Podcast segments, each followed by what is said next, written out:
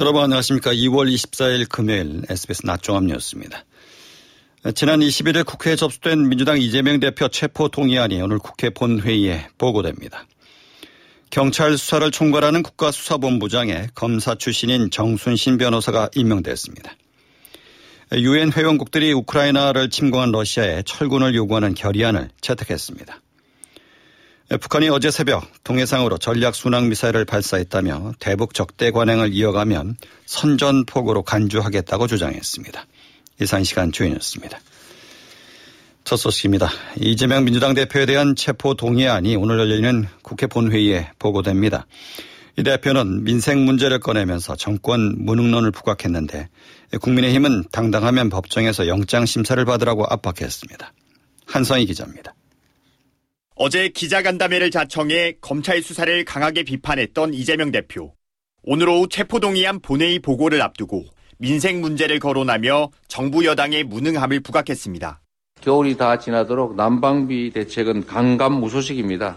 한우가 폭락 대책이라고 내놓은 게 암소 무더기 도축입니다. 시중에 유행하는 말로 장난하십니까? 민주당 지도부는 김건희 여사 주가 조작 의혹 특검을 촉구하면서 검찰 수사를 거듭 비판했습니다. 국민의힘은 검찰을 깡패와 오랑캐에 빗댄 이 대표를 겨냥해 막말만 하지 말고 영장 심사를 받으면 될 일이라고 맞받았습니다. 이 대표에 대한 체포동의안 표결은 사흘 뒤 이뤄지는데 민주당은 정부 여당이 반대하는 양국관리법도 같은 날 본회의에서 가결하겠다는 계획입니다. SBS 한성입니다. 경찰의 수사를 총괄하는 국가수사본부장에 검사 출신인 정순신 변호사가 임명됐습니다. 경찰의 수사를 대표하는 직위에 검찰 출신 인사가 임명되면서 내부 반발도 예상됩니다. 여현교 기자의 보도입니다. 경찰청은 제2대 국가수사본부장에 정순신 변호사를 임명했다고 밝혔습니다. 정 변호사는 서울중앙지검 인권감독관과 창원지검 차장검사, 인천지검 특수부장 등을 역임했고 검찰 내에서 특수통으로 분류됩니다. 경찰청은 이번 인사에 대해 1차 수사기관으로 대부분의 수사를 경찰이 담당하게 됨에 따라 경험 있는 외부 인사 영입을 통해 경찰 책임 수사 역량을 한층 강화할 필요가 있다는 점을 고려했다고 설명했습니다. 경찰청은 지난 17일 국가수사본부장 모집 지원자에 대한 종합심사를 진행했고 지원자 3명 중 정 변호사를 최종 후보자로 결정해 윤 대통령의 재가를 받았습니다. 남구준 현 국가수사본부장의 임기가 내일 종료됨에 따라 정순신 신임 국가수사본부장의 임기는 오는 26일부터 시작이며 2년간 국가수사본부를 이끌 예정입니다. 국가수사본부장은 전국 18개 시도경찰청장과 경찰서장 등 3만 명이 넘는 전국 수사경찰을 지휘하게 되는데 국가수사권의 두 축인 검찰 수사와 경찰 수사를 사실상 검찰이 맡게 됐다는 분석도 나옵니다. 검경 수사권 조정으로 경찰 수사를 대표하는 직위가 된 국가수사본부장에 검찰 출신이 임명되면서 경찰 내부에서 적지 않은 반발도 예상됩니다. SBS 여영교입니다. 유엔이 긴급 총회를 열어서 러시아의 우크라이나 철군을 요구하는 결의안을 채택했습니다. 미국은 오늘 러시아에 대한 추가 제재 방안을 공개할 예정인데 최근 러시아와 밀착하고 있는 중국에도 제재를 경고했습니다. 고정현 기자의 보도입니다. 유엔 회원국들이 우크라이나를 침공한 러시아에 무조건적이고 즉각적인 철군을 요구하는 결의안을 채택했습니다. 우크라이나 전쟁 1주년을 하루 앞두고 열린 유엔 긴급 특별총회에서 우크라이나 평화 결의안이 통과된 건데 러시아는 반대, 중국은 기권했습니다. 미국은 대러시아 제재 패키지도 곧 발표할 예정입니다. 미국은 새 제재안에 그동안 제재를 회피해 러시아를 도와온 일부 중국 기업을 포함시킬 계획입니다. 미국은 중국과 러시아가 안보적으로 밀착하는 걸 차단하는데 총력을 기울이고 있습니다. 북대서양 조약기구 나토도 이틀 연속 중국에 경고를 쏟아냈습니다.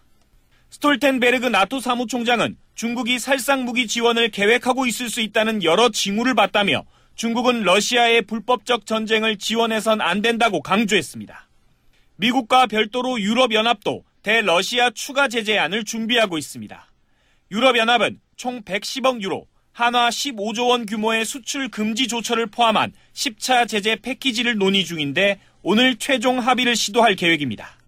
SBS 고정현입니다. 중국 정부가 우크라이나 전쟁 발발 1주년을 맞아 러시아 우크라이나의 직접 대화를 촉구했습니다. 이어 핵무기는 사용할 수 없고 핵전쟁은 해서는 안 된다며 핵무기 사용과 사용 위협에 반대해야 한다고 밝혔습니다. 중국은 또 핵 확산을 방지하고 핵 위기 출현을 피해야 한다며 생화학 무기의 사용에도 반대한다고 덧붙였습니다. 이와 함께 중국은 독자 제재를 반대한다며 서방의 대러시아 제재 중단을 촉구했습니다. 북한이 어제 새벽 동해상으로 장거리 순항 미사일 4발을 발사했다고 주장했습니다. 군 당국은 어제 발사에 대해서 별도로 공지하지 않았는데 북한 주장의 진위 여부 등을 따져보고 있다고 밝혔습니다. 김아영 기자의 보도입니다. 북한이 어제 새벽 함경북도 김책시 일대에서 동해상으로 전략 순항미사일 4발을 발사했다고 조선중앙통신이 보도했습니다. 중앙통신은 인민군 동부지구 전략 순항미사일 부대 화력 부대가 동원됐고 기타 부대들은 실사격 없이 훈련을 했다고 밝혔습니다. 이번 미사일은 타원 및 팔자형 궤도로 1208초에서 1224초, 2시간 50분가량 비행했으며 2000km 거리를 상정한 표적을 명중했다고 전했습니다. 무기 체계의 신뢰성을 재확인하는 한편 핵 억제력의 중요 부분인 전략 순항 미사일 부대들의 신속 대응을 검열하기 위한 것이라고 설명했는데 목적을 성과적으로 달성했다고 평가했습니다. 당 중앙군사위는 핵 전투 무력의 인전 태세가 뚜렷이 과시됐다고 주장했습니다. 북한 발사와 관련해 어제 합참이 별도로 공지한 소식은 없었습니다. 합참은 북한 보도가 나온 이후 북한이 주장하는 시간에도 다양한 한미 정찰 감시 자산들이 해당 지역을 예의주시하고 있었다면서 북한 주장의 진위 여부를 포함해 다양한 가능성을 두고 분석 중이라고 밝혔습니다. SBS 김아영입니다. 우리나라와 미국 국방부가 북핵에 대응하기 위한 공동연습을 개최했습니다. 이와 관련해 한미 대표단은 미국 조지아주에 있는 미 핵 잠수함 기지를 방문했습니다. 홍영재 기자입니다. 한국과 미국 국방부는 어제 미 국방부 청사 펜타곤에서 제8차 확장 억제수단 운용연습을 개최했습니다. 확장 억제수단 운용연습은 한반도에서 북핵 위기가 발생했을 때를 대비해 한미 양국이 함께 주관하는 훈련입니다. 한미 양국은 운용연습 개최 이후 발표한 공동 보도문에서 북한의 핵사용 시나리오를 상정해 한반도 평화와 안정을 유지하기 위한 억제, 대응 방안을 중점적으로 논의했다고 밝혔습니다. 특히 미국은 북한이 미국이나 동맹국들에 대해 핵을 사용할 경우 그 위력과 상관없이 용납할 수 없으며 북한 정권의 종말을 초래할 것이라고 강조했습니다. 이와 관련해 미국은 전략폭격기와 이중 목적 항공기, 핵무기 등 맞춤화된 유연한 핵전력을 한반도에 지속 전개하기로 했다고 밝혔습니다. 한미 양국은 우리나라의 첨단 기술을 활용한 재래식 군사 능력 강화가 북핵 억제에 크게 기여하고 있다고도 평가했습니다. 운용 연습 이후 한미 대표단은 미국 조지아주 킹스베이 기지에 핵잠수함 훈련 시설을 방문해 핵 잠수함 임무 설명을 들었는데 이는 역대 최초 한미 군 관계자들의 공동 방문입니다. 한미 양국은 이번 운용 연습 결과물을 한미 통합 국방협의체와 한미 안보협의회에 보고합니다. 이번 제8차 확장 억제수단 운용 연습엔 공동대표단으로 우리 측은 허태근 국방정책실장, 미국은 싯다르트 모한다스 동아시아 부차관보와 리차드 존슨 핵 WMD 대응 부차관보가 참석했습니다. SBS 홍영재입니다. 배우 유아인 씨가 대마 양성 반응에 이어 프로포폴에 대해서도 양성 반응을 보인 것으로 확인됐습니다. 경찰은 조만간 유 씨를 소환해 상습 투약 여부 등을 조사할 계획입니다. 사공성근 기자입니다. 마약류 투약 혐의를 받는 배우 유아인 씨의 모발에서 프로포폴 양성 반응이 나온 것으로 확인됐습니다. 최근 국립과학수사연구원은 유 씨의 모발 정밀 감정 결과를 서울경찰청 마약범죄수사대에 통보했습니다. 지난해 식품의약품안전처는 유 씨가 2021년부터 전신 마취제 프로포폴을 상습 처방받았다며 경찰에 수사를 의뢰했습니다.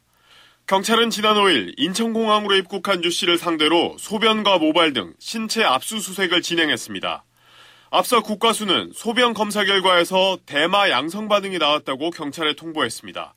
같은 검사에서 프로포폴은 검출되지 않았습니다. 프로포폴은 일정 시간이 지나면 체내에서 배출되기 때문에 소변 검사에서는 발견되지 않았지만 모발에는 성분이 남아있어 양성 반응이 나온 것으로 보입니다. 경찰 관계자는 조만간 시기를 맞춰 유 씨를 소환 조사할 계획이라고 밝혔습니다. 국가수 정밀 감정 결과와 휴대전화 자료 분석 등을 통해 마약류 상습 투약 여부도 밝혀낼 전망입니다. 오유경 식약처장은 어제 기자간담회에서 식약처가 잡은 것은 유아인이 아니라 어몽식이라고 말했습니다. 어몽식은 유 씨의 본명입니다. 배우 유아인을 노리고 조사한 것이 아니라 마약류 통합관리 시스템을 통해서 엄 씨의 프로포폴 오남용을 잡아낸 것이라는 설명입니다. SBS 사공성근입니다. 재벌가 등 부유층 자제 마약 사건을 수사 중인 검찰이 벽산그룹 3세를 마약 투약 혐의로 붙잡아 수사하고 있습니다. 서울중앙지검 지방검찰청은 그제 벽산그룹 창업주의 손자 김모 씨를 마약류 관리에 관한 법률 위반 등의 혐의로 체포해 구속영장을 청구했습니다. 김 씨는 벽산그룹 창업주 고 김인득 명예회장의 손자로 벽산그룹에서 계열 분리된 농기계 회사의 최대 주주로 알려졌습니다. 김 씨는 지난해 말부터 최근까지 외국에서 마약류를 구매 투약한 혐의를 받고 있습니다. 구속 전 피의자 신문은 오늘 오후 3시 서울중앙지방법원에서 열릴 예정입니다. 부동산 직거래 비율이 지난해 부쩍 높아지자 정부가 조사에 나섰는데 편법 증여, 명의신탁 등 불법 의심 거래가 무더기로 적발됐습니다. 당국은 시세 띄우기 의심 매물도 추가 조사하기로 했습니다. 안상호 기자입니다. 서울 강남구 도곡동에 있는 3천세대 규모의 아파트 단지. 지난해 6월 전용 면적 84제곱미터 아파트가 31억 원에 거래됐습니다. 그런데 같은 달 같은 평수의 다른 매물은 절반 수준인 16억 원에 나갔습니다. 차이가 있다면 공인중개사를 통하지 않은 직거래였다는 점입니다. 이처럼 유난히 가격이 낮거나 가족 등 특수관계인과 매매한 아파트 직거래 800여 건에 대해 정부가 조사를 벌였습니다. 그 결과 3건 중 1건 34%가 편법 증여 등 불법 의심 거래였습니다. 부모 소유 아파트를 17억 5천만 원에 직거래 매수한 20대 자녀의 경우 부모에게 증여받은 10억 원과 부모를 임차인으로 하는 전세 계약으로 자금을 조달했다가 편법 증여 의심 사례로 국세청에 신고됐습니다. 매입 자금을 대줘 자신의 아파트를 매입하게 한 다음 4개월 만에 소유권을 이전받은 사례도 적발됐습니다. 정부는 수상한 직거래에 이어 일명 집값 띄우기 조사에 착수합니다. 허위로 높은 가격의 계약을 맺어 실거래가를 높인 뒤 나중에 취소하는 건데 지난 2년 동안 신고된 서울 아파트 계약 해지 거래 가운데 절반 가까이는 최고가 거래였습니다. 조사 대상은 지난 2년간 거래 가운데 장시간 경과 후 거래를 취소하거나 특정인이 반복해 신고가로 거래한 후 취소한 사례들입니다. SBS 안상우입니다. 미국 정부가 대중 반도체 수출 통제와 관련해 삼성과 SK가 중국에서 만드는 반도체 기술 수준에 대한 새로운 통제 기준을 마련하는 방안을 검토하고 있는 것으로 알려졌습니다. 오는 10월 한국에 대한 유해 조치가 종료되는 것에 따른 것인데 우리 정부는 유해 조치를 다시 연장해달라고 요구하고 있습니다. 워싱턴에서 김현수 특파원입니다. 미국 워싱턴 DC에서 열린 한미 경제안보 포럼. 미국의 반도체 정책을 담당하는 앨런 에스테베스 상무부 산업안보 차관이 연사로 나섰습니다. 에스테베스 차관은 오는 10월 종료되는 한국 기업에 대한 대중 반도체 수출 통제 유예 조치와 관련해 새로운 논의가 이루어지고 있다고 설명했습니다. 그러면서 삼성과 SK가 중국 공장에서 만들 수 있는 반도체의 기술 기준에 대한 조정 가능성을 언급했습니다. 미국 정부는 지난해 10월 미국산 반도체 제조 장비의 중국 판매 금지와 중국산 반도체의 기술 수준을 제한하는 대중 반도체 수출 통제 조치를 발표하면서 삼성과 SK에는 적용을 1년 유예했습니다. 유예 시한이 다가오는 만큼 삼성과 SK에 허용 가능한 낸드와 디램 등의 구체적인 기술 수준을 다시 논의하고 있다는 겁니다. 유예 조치를 연장해 줄지는 언급하지 않았습니다. 우리 정부와 기업들은 피해를 최소화하기 위해서는 반도체 수출 통제 유예 연장이 불가피하다고 보고 이를 위한 협상에 주력하고 있습니다. 워싱턴에서 SBS 김유수입니다. 네, 정부가 상속세 과세 체계와 부동산 세제를 개편하기 위해서 조세 개혁 추진단을 설립합니다. 신설되는 조세 개혁 추진단은 상속세 체계를 유산 취득세 방식으로 전환하고 종합 부동산세와 재산세 간의 연계성을 높이기 위한 추진 계획을 수립합니다. 또 국고 보조금 부정수급 관리단을 만들어서 부정수급을 방지하기 위한 정책을 수립하고 관련 법과 제도를 정비하기로 했습니다. 민간의 보조금 부정 수급을 막기 위해서 보조금 관리 집행 체계를 근본적으로 개편한다는 계획입니다. 정부가 난방비 지원을 차질 없이 신속하게 집행할 수 있도록 전담 조직을 운영합니다. 산업통상자원부는 난방 공급자에 따라서 지원 방식과 지원 시기 등의 차이가 있어 현장의 혼선을 방지하고 관련 기관 간 협조 체계를 마련을 위해 구성됐다고 밝혔습니다. 도스가스 이용자 가운데 기존 지원 대상자는 별도의 신청이 필요 없습니다. 신규 시청자는 관할 지역 주민센터나 도시가스사로 신청하면 지원액을 차감한 금액이 청구됩니다. 한국지역 난방공사 이용자는 기존 대상자여도 새로 신청을 해야 합니다. 지난해 12월부터 올해 3월까지의 청구서를 첨부해 오는 4월과 5월 중으로 한국지역 난방공사로 난방비 지원을 신청하면 대상자와 지원 금액을 검증한 뒤에 계좌로 현금이 지급될 예정입니다. 경북 성주의 주한미군 고고도 미사일 방어체계 사드 기지 부지에 환경영향평가 초안이 작성돼 주민 공람이 시작됐습니다. 국방부는 성주 사드 기지에 대한 환경영향평가 초안 작성이 완료돼서 성주군과 김천시에서 오늘부터 다음 달 24일까지 공람을 실시한다고 밝혔습니다. 국방부는 다음 달 2일 환경 영향평가 초안에 관한 주민 설명회도 열 예정입니다. 주민 반발로 주민 설명회가 열리지 못하도록 못하더라도 두 차례 개최를 시도하면 주민 설명회 요건을 충족하게 돼 다음 달 중에는 환경 영향 평가가 마무리될 것으로 예상됩니다. 이 환경 영향 평가가 종료되면 기존의 인프라 구축과 건설이 본격적으로 시작됩니다. 국내 코로나19 신규 확진자가 어제 만 51명 발생해 전주 대비 만, 전주 대비 1,300여 명이 줄었습니다. 위중증 환자는 183명, 사망자는 20명으로 집계됐습니다. 이어서 날씨를 양태빈 기상캐스터가 전해드립니다. 찬바람이 잦아들자 미세먼지가 기승입니다. 현재 전국의 초미세먼지 농도가 나쁨 수준을 보이고 있는데요. 그나마 오늘 늦은 오후부터는 대기 흐름이 원활해지면서 먼지가 차츰 물러날 전망입니다. 한편 동해안 지방은 동풍의 영향으로 눈 예보가 들어 있습니다. 늦은 오후에 영동부터 시작돼 내일까지 이어질 텐데요. 영동의 많게는 20cm 이상의 대설이 예상되고요. 영동 북부와 경북 북부 동해안에도 최고 10cm의 눈이 쌓이겠습니다. 이 많은 눈에 피해 없도록 미리 시설물 대비하시기 바랍니다. 그 밖에 내륙은 오늘 별다른 비 예보 없습니다. 다만 습도가 떨어지며 많은 지역으로 건조특보가 더 확대됐습니다. 화재 사고에도 유의하셔야겠습니다. 오늘 낮 최고 기온은 서울이 8도로 예상됩니다. 이번 주말 동안 아침 저녁으로는 반짝 춥겠습니다. 날씨였습니다. 시험입니다. 주가가 하락하고 있습니다. 이 시각 현재 코스피 지수는 어제보다 15.82포인트 내린 2423.27을 기록하고 있습니다. 개인이 2,740억 원 가량을 매수하고 있는 반면 외국인은 1,801억 원, 기관은 1,174억 원 가량을 매도하고 있습니다. 코스닥 지수는 8.16포인트 내린 775.12를 기록하고 있습니다. 서울의 현재 기온은 8도, 습도는 25%입니다.